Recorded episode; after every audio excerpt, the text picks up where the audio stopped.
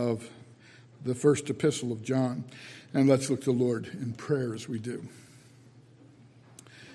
Father, we draw near again in the name of Christ, and we ask you now to open our hearts and our minds to your word. We pray, Father, that you would instruct us, correct us, encourage us, each according to his or her need, and bless us together as your people as we spend this time looking at what you have said to us through your servant. These things we ask in Jesus' name and for his sake. Amen. An old Russian folktale uh, tells the adventures of a man who discovered a cave that was filled with diamonds. And he lighted a torch and he worked his way deep into that mine. And the further he ventured, the larger the diamonds were. So he would fill his pockets at one point, and then he'd get a little further into the cave and see, oh, there were bigger ones. So he'd dump out all the smaller ones and put in the, the next larger size, not sure what he would find ahead. So he would put the fill, fill his pockets, move a little further ahead, and then find still larger ones. So he'd dump out those and put the larger ones in as he kept going. His eyes fixed on his heart's treasure, he wandered more deeply into the corridors of the cave, looking for the next cache of larger diamonds. The further he probed, the more difficult the way.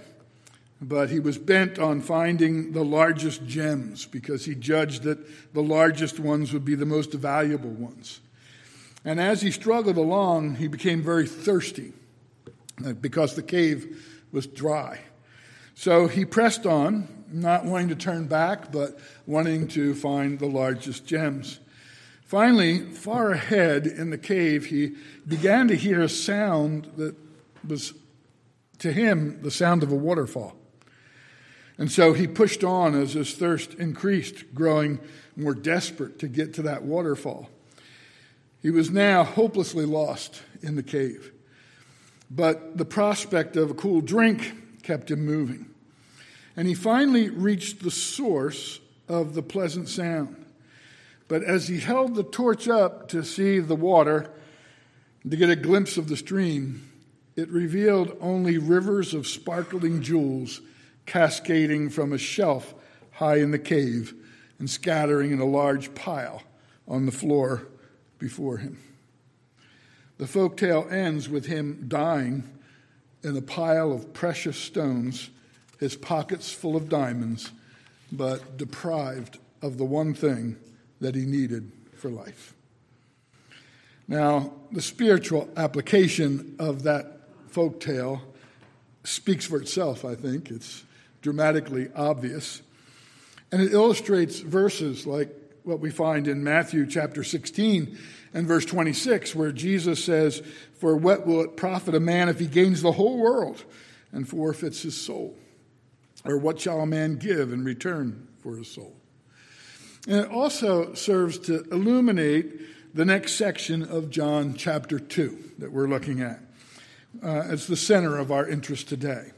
We're in John chapter two, and we're looking at verses fifteen through seventeen this morning.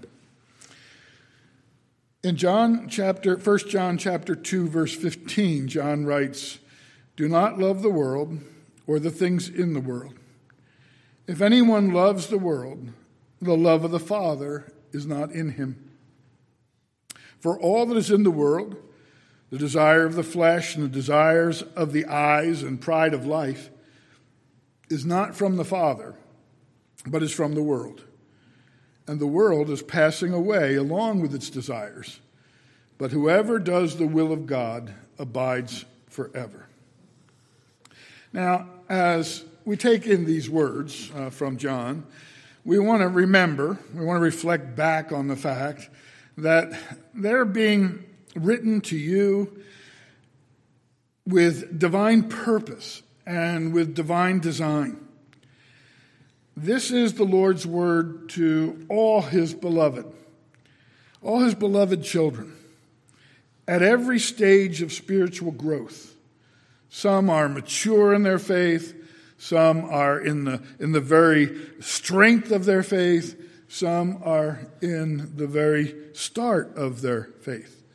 Some have great experience and maturity. Others are new and less skilled. And he's writing to all and everything in between those two things, to all the children of the Lord. In short, no one who claims to be a disciple of Jesus Christ, no matter what his or her age or experience, really can ignore these words, because it's not safe to do so, nor is it wise to ignore them. As those who are called and commanded not to be conformed to this world, but to be renewed in your minds in the testing of your faith, that you may discern what is that good and acceptable and perfect will of God. This instruction is set before you for your edification and for your growth in grace. Now, beloved, you don't need a vision or a dream or a word from a friend or a television docudrama to tell you how to live godly in Christ Jesus. It's all right here, beloved. It's all here in God's Word. It's the Scripture, after all, that alone carries the promise of being inspired by God and profitable for doctrine and for reproof and for correction, for instruction in righteousness, so that the man or woman of God, at whatever place in their faith and their experience with the Lord, might be perfect and thoroughly furnished to all good works. So what do we have here for you fathers and for you children who know the Ancient of Days, as he says in the verses before this, and for the youthful who are strong because the word of God abides in you and you are overcoming the evil one? What does he have to say here to us? Well, in this section, you can divide it into three points. First, the command regarding the world.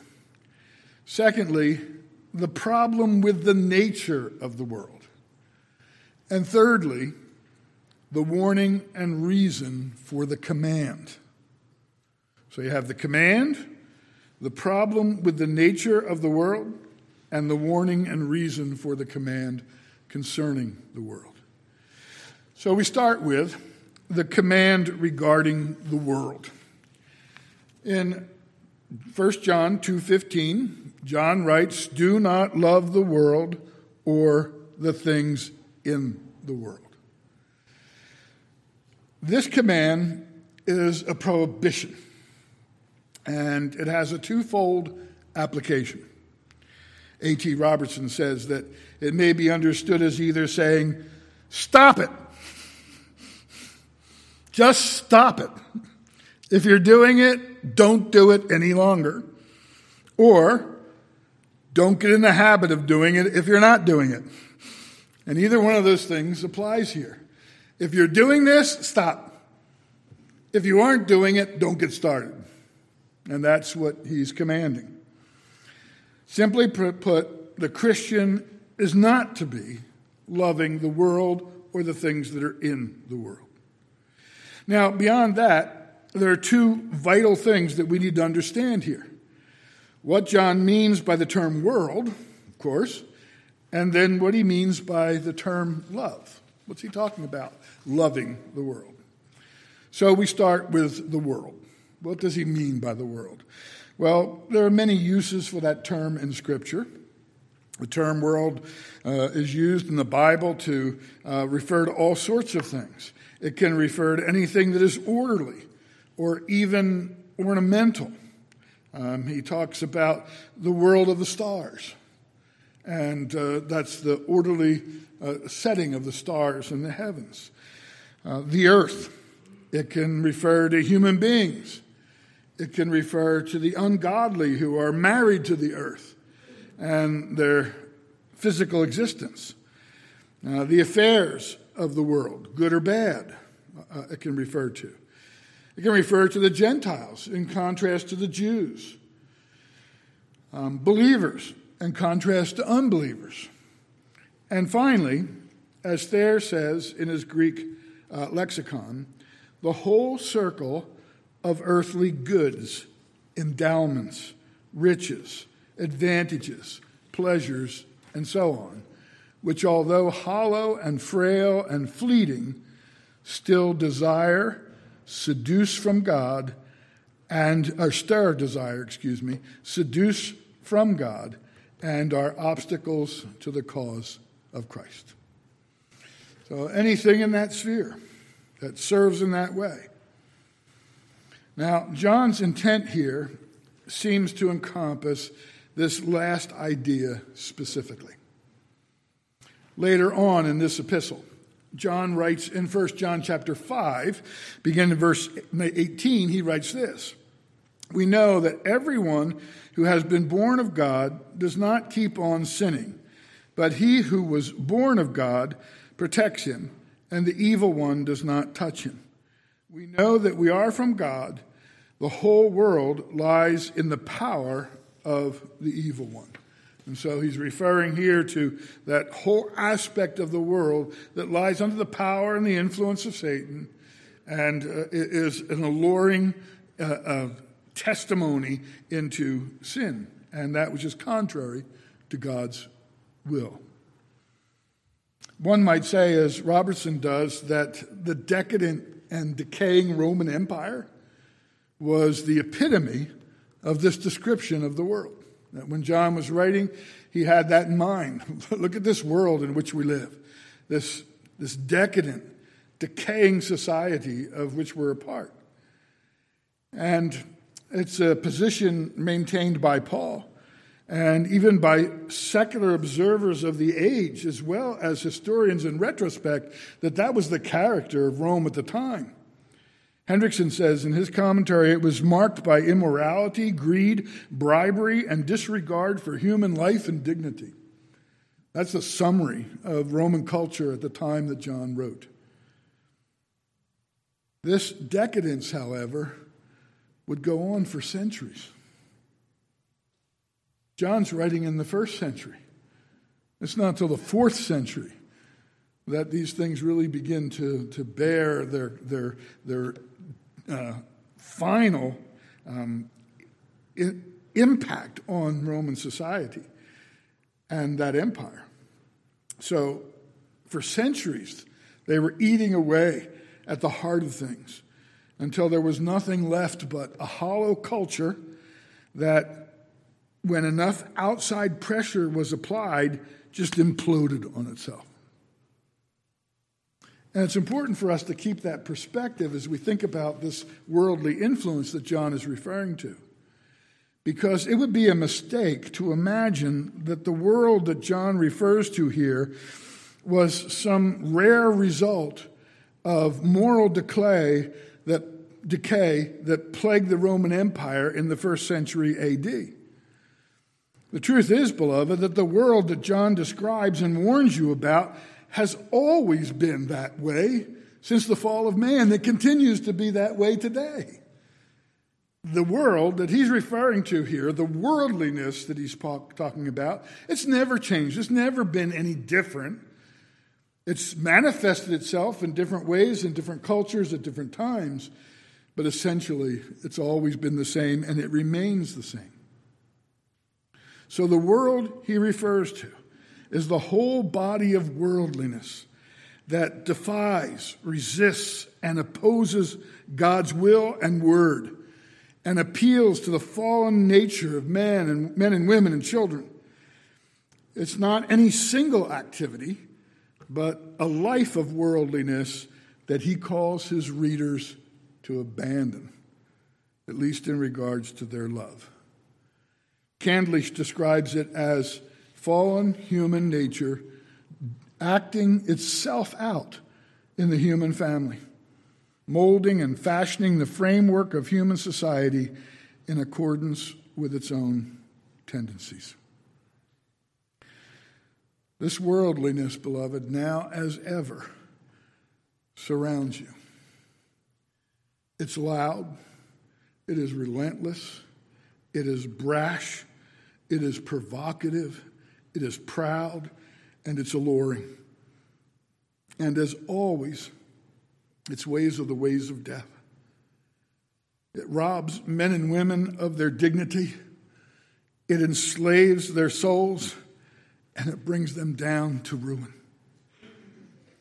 Believers are called out of its ways and into the paths of righteousness by their new life in Jesus Christ. They're called to seek to rescue others from that worldliness, those who are carried off by, by the allure and, and into the ruin that it sets before them. So that's the world that John is referring to. Now, what does he mean when he says don't love that world? Well, to love that world is to bear a decided affection for it. Just think of it that way, a decided affection for it.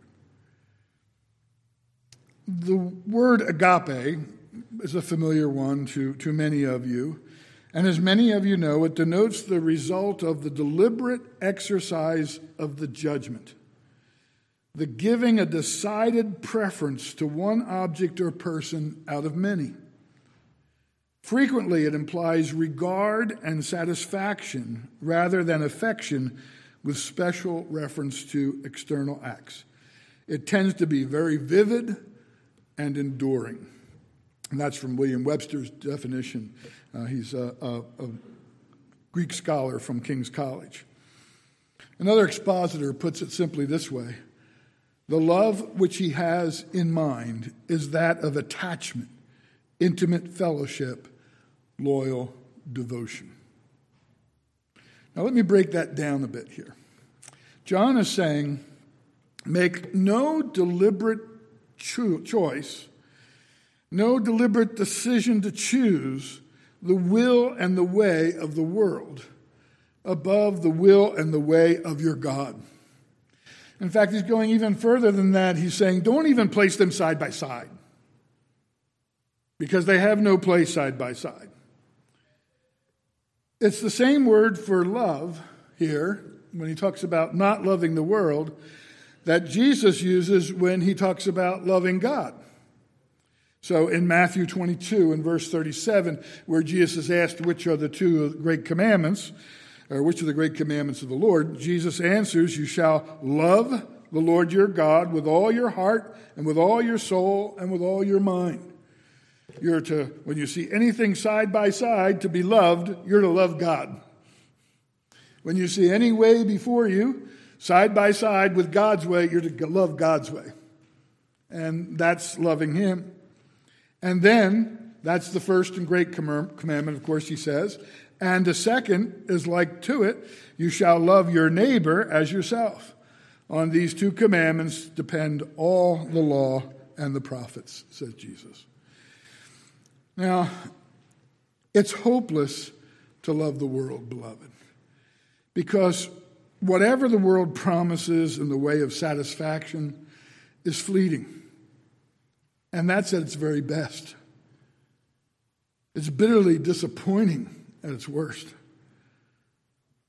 You see, beloved, it is not just what we should not do that is love the world. Above all, because it's an affront to God, because he's the one we should be loving. But it's beneath us. It's beneath the Christian to have this sort of affection towards the world, that it should have our attention and our admiration. It's beneath us to, for that to be so. The things of the world do not deserve our admiration. God does. As Paul says in Colossians three, two through three, set your affections on things above, not on things on the earth, for you are dead and your life is hid with Christ in God. It's both sinful and a waste to love the world, because it's neither worthy of the attention it demands or capable of providing the contentment and the satisfaction that the soul craves. Instead, it leads to emptiness and sorrow. Now, this isn't a call. Don't misunderstand. This isn't a call to live like monks or to enter a commune and seclude yourself from the whole world. We could never be salt and light if that were the case. And we're commanded to be. So that's not what he has in mind here. What is forbidden is the love of the world and its worldliness, the preference of the world and its worldliness. And we're thinking about our time, our gifts, our abilities, our attention. Rather than spending it and squandering it in worldliness, we are to give those things to the Lord. Jesus says in Matthew chapter six and verse nineteen, beginning there, very familiarly, he says, "Do not lay up for yourselves treasures on earth, where moth and rust destroy and where thieves break in and steal, but lay up for yourselves treasures in heaven, where neither moth nor rust destroys and where thieves do not break in and steal. For where your treasure is, there your heart will be also. No one can serve two masters, for either he will hate the one and love the other, or he will be devoted to the one and despise the other. You cannot serve God and money." And really, you can look at those words as saying you cannot love God and money. You will hate the one and love the other, or you will be devoted to the one and despise the other. Which brings us to the second point. That's the command. Do not love the world or the things that are in the world. The second point is the problem with the nature of the world. And we find that in verses sixteen and seventeen. The problem is that all that is in the world, the desires of the flesh and the desires of the eyes and the pride of life, is not from the Father, but is from the world. And the world is passing away along with its desires. Now, this term, desire or lust, is used to describe a deep longing. That's the idea of it here, a deep longing, especially for anything that's forbidden, but not necessarily so. So when he says, for all that is in the world, the desires or the lusts of the flesh and of the eyes and the pride of life, he's referring to that which has produces a deep longing. These three examples are provided for us here, but they're not. We're not to think that they're the only desires involved. It's just these three things. They, these provide sort of a general overview of sin, under which many specific sinful desires and actions could be cataloged. Paul uses this same term, desire or lust, in Romans chapter one, when he speaks of its results there. I'm just reading a, a little bit of Romans one, twenty-four through thirty-one.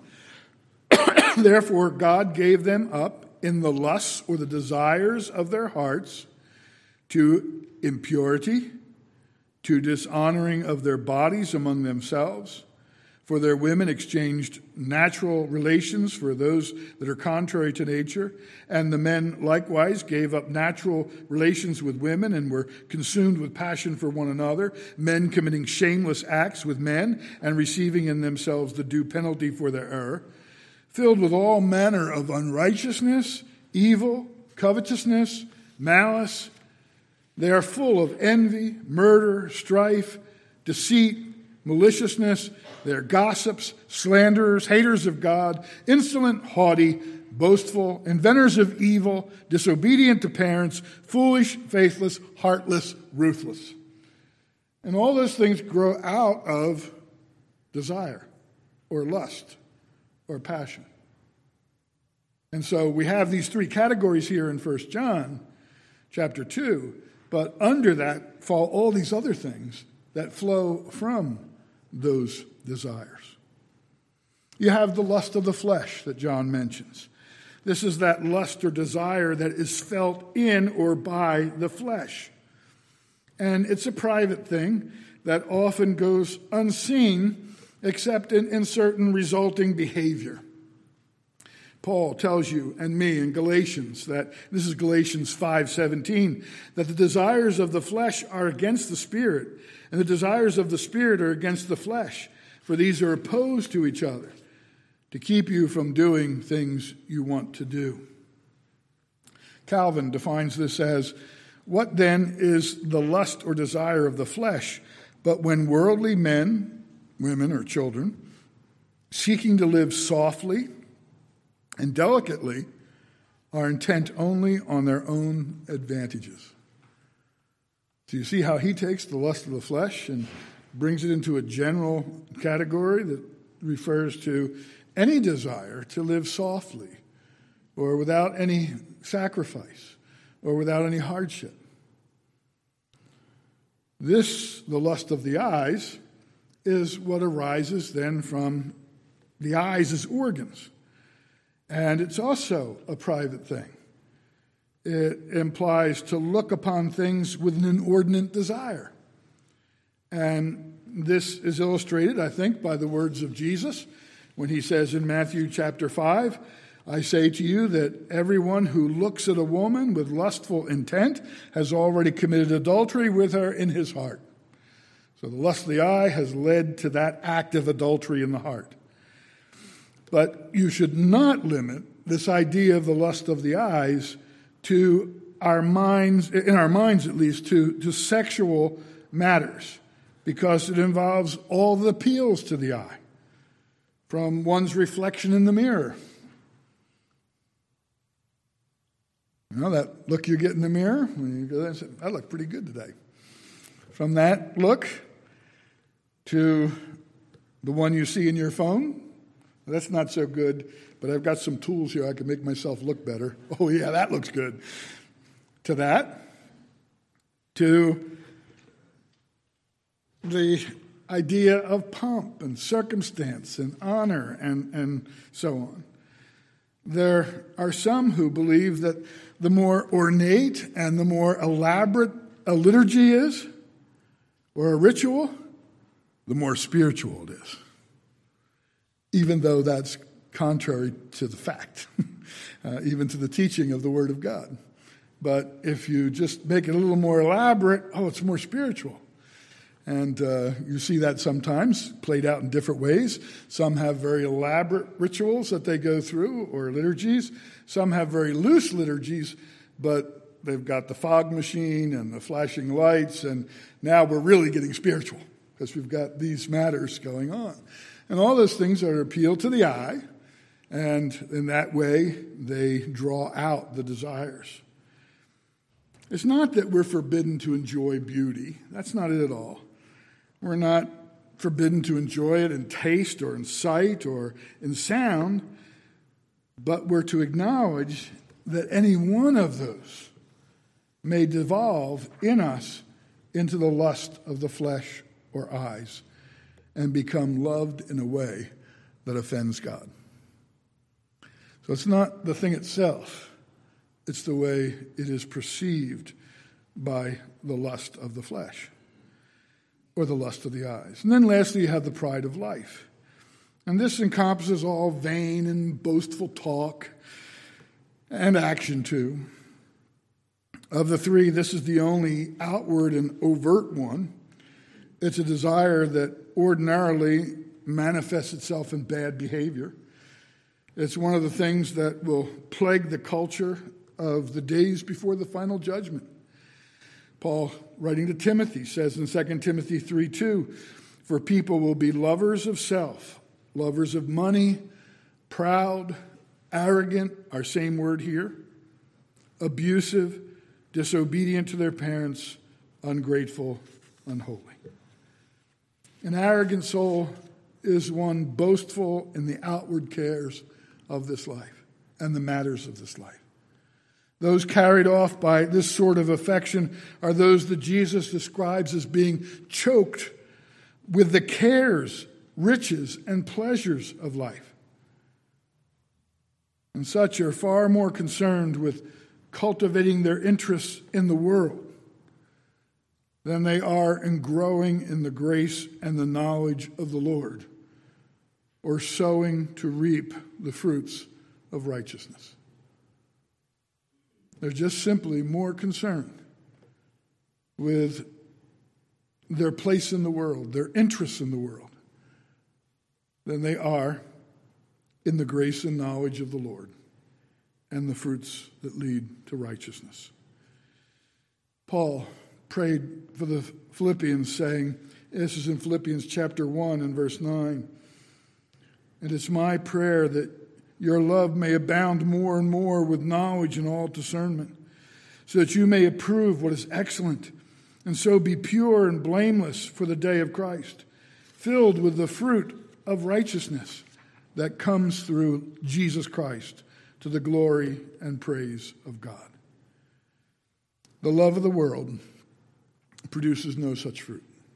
It does not produce the fruit of righteousness. Then John goes on, he says it more emphatically. These things, he says, these three general categories and all that falls under them are not of the Father. These originate, he says, with the world. And the picture is this. The world in all its fashion and all its allure and all its attraction draws out of the mind and out of the heart and out of the soul lusts and desires, these sort of lusts and desires. As James says in James chapter one, beginning of verse fourteen, James one fourteen, each person is tempted when he is lured and enticed by his own desire. Then desire, when it has conceived, gives birth to sin, and sin, when it is fully grown, brings forth death.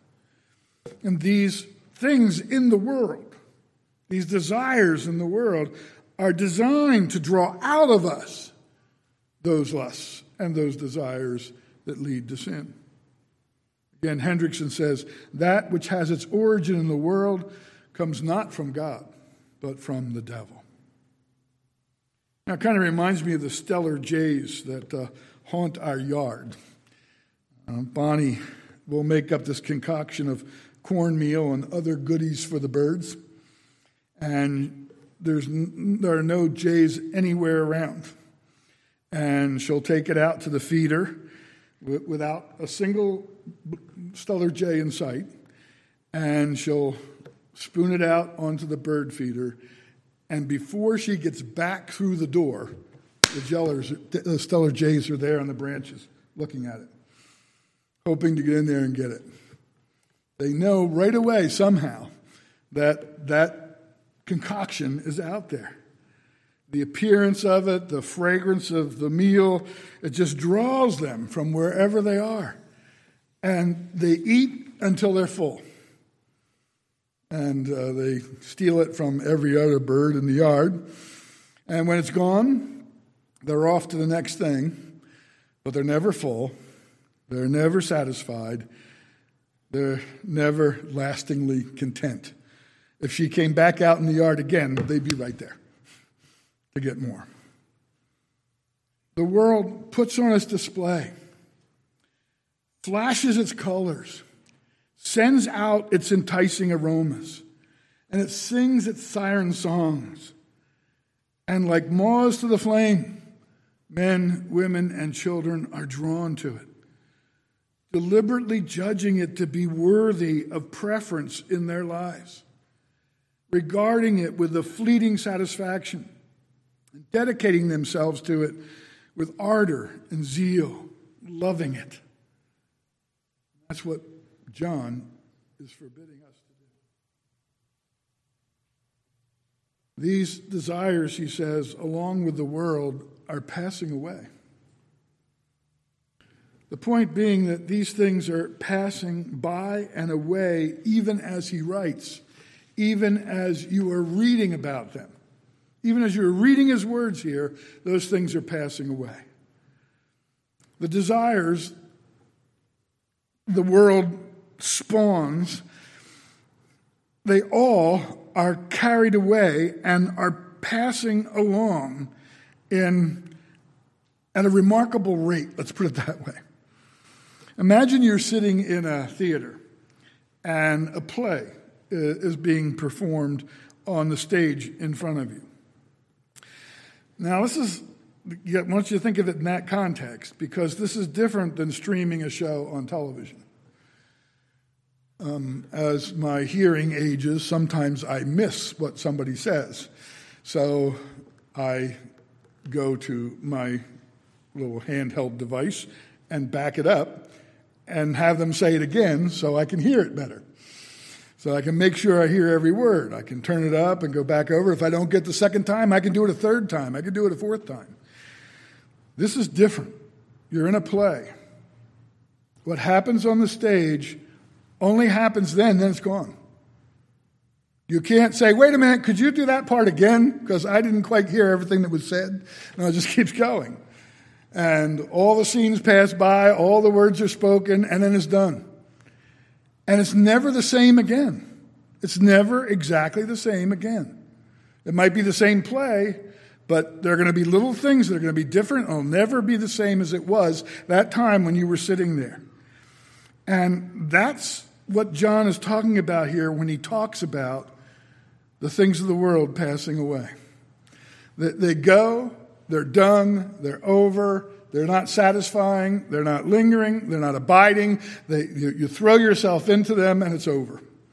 You get all excited about the Super Bowl for this year and it's over, and then it doesn't make any difference starting next season because whoever won last season, it doesn't matter.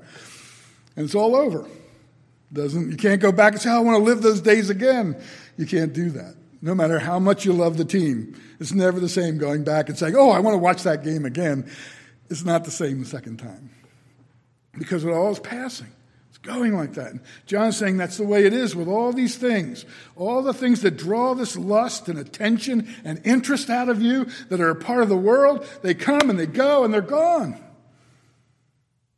And they provide nothing lasting at all. Everything that glitters, attracts, and occupies us in this world is like that. And that's the picture that the Word gives you of the world and all its fashion and all its allure. Nothing connected with it is enduring. King David said this in Psalm thirty-nine, beginning in verse four. O Lord, make me know my end and what is the measure of my days. Let me know how fleeting I am. Behold, you have made my days a few handbreadths, and my lifetime is as nothing before you. Surely all mankind stands as a mere breath. That's it. Surely a man goes about as a shadow. Surely for nothing they are in turmoil. Man heaps up wealth and does not know who will gather. And now, O Lord, for what do I wait? My hope is in you. Not in this fleeting world, not in my fleeting life in this world, but in you. Which brings us to the final point this morning, the warning and reason for the command. In the last part of verse fifteen, John says this, and there's no getting around it, beloved. There's no way around this. If anyone loves the world, the love of the Father is not in him. Notice that the Holy Spirit didn't inspire John here to say, may not be in you. Or perhaps is not in you. It's very clear. He says, is not in you. And then the second half of verse seventeen, he says, whoever does the will of God abides forever. Loving the world means no real love of the Father. There's a real danger here, beloved, of not accepting the Word of God and imagining oneself to be the exception, to shutting one's ears to the warning of the Word and being in real danger. James warns what he calls the spiritual adulterer saying this in James four four. You adulterous people, do you not know that friendship with the world is enmity with God? And you notice James speaks with the same directness. He doesn't say friendship with the world might be making you an enemy of God. He says friendship with the world is enmity with God. Therefore, whoever wishes to be a friend of the world makes himself an enemy or herself of God. It's Calvin who says that you can give this warning a hundred times to people, but if one is in love with the world and not with God, they will never hear it unless God moves and opens their ears and their eyes by gracious intervention.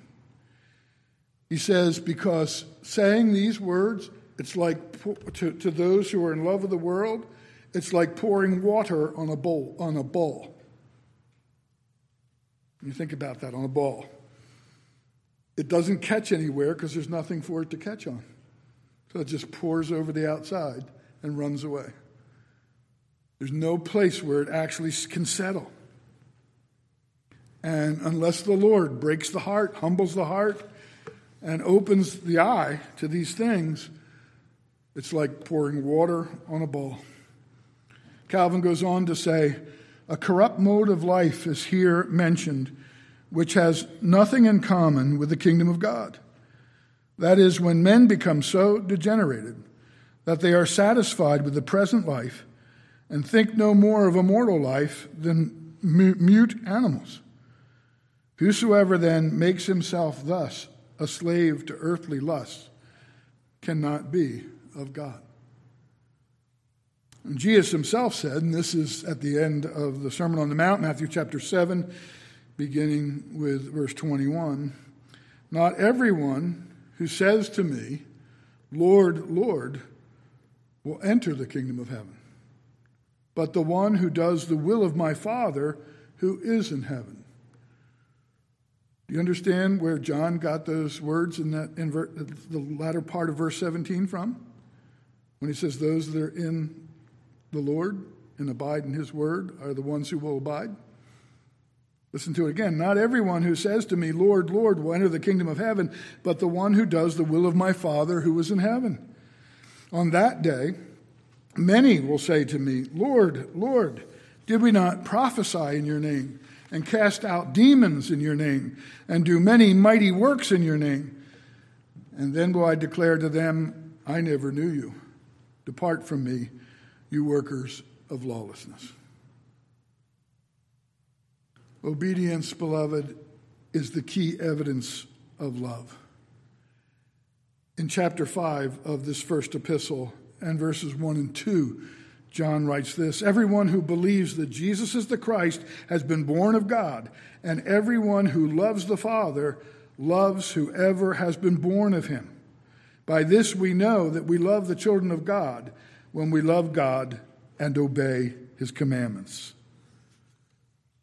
It's only those who have found peace and security in the Lord Jesus Christ and who truly love God and manifest that love by their obedience, and who are not in love with the world, but who are in love with others, who abide and stand, John says, unmoved, imperishable, enduring.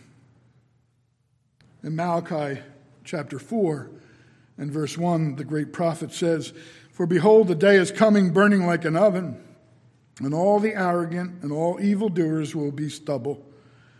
The day that is coming shall set them ablaze, says the Lord of hosts, so that it will leave them neither root nor branch. But for you who fear my name, the Son of Righteousness shall rise with healing in his wings. You shall go out leaping like calves from the stall, and you shall tread down the wicked, for they will be ashes under the soles of your feet on the day when I act, says the Lord of hosts. Beloved, it's at the cross that our sins are forgiven. But it's also true that it's at the cross that our bondage is broken, and we are freed from a hopeless romance with the world and all that's in it. It's wise, as we prepare to dine together today at the Savior's table, to just review in our own hearts our call to love Him and others, and to be sure that we have not forgotten the commandment to not love the world. To make sure that we haven't forgotten the words spoken by the Savior to the believers at Ephesus in Revelation chapter two, verse two. John writing again under the inspiration of the Holy Spirit, this time writing the words of Christ Himself. Jesus said to the church at Ephesus, "I know your works, your toil, and your patient endurance, and how you cannot bear with those who are evil, but have tested those who call themselves apostles and are not, and found them to be false. I know you are enduring patiently and bearing up for my name's sake, and you have not grown weary. But I have this against you, that you have abandoned the love you had at first." We don't want to be found abandoning the love of Christ because we have been lured into an inordinate love of this world and the things that are in it.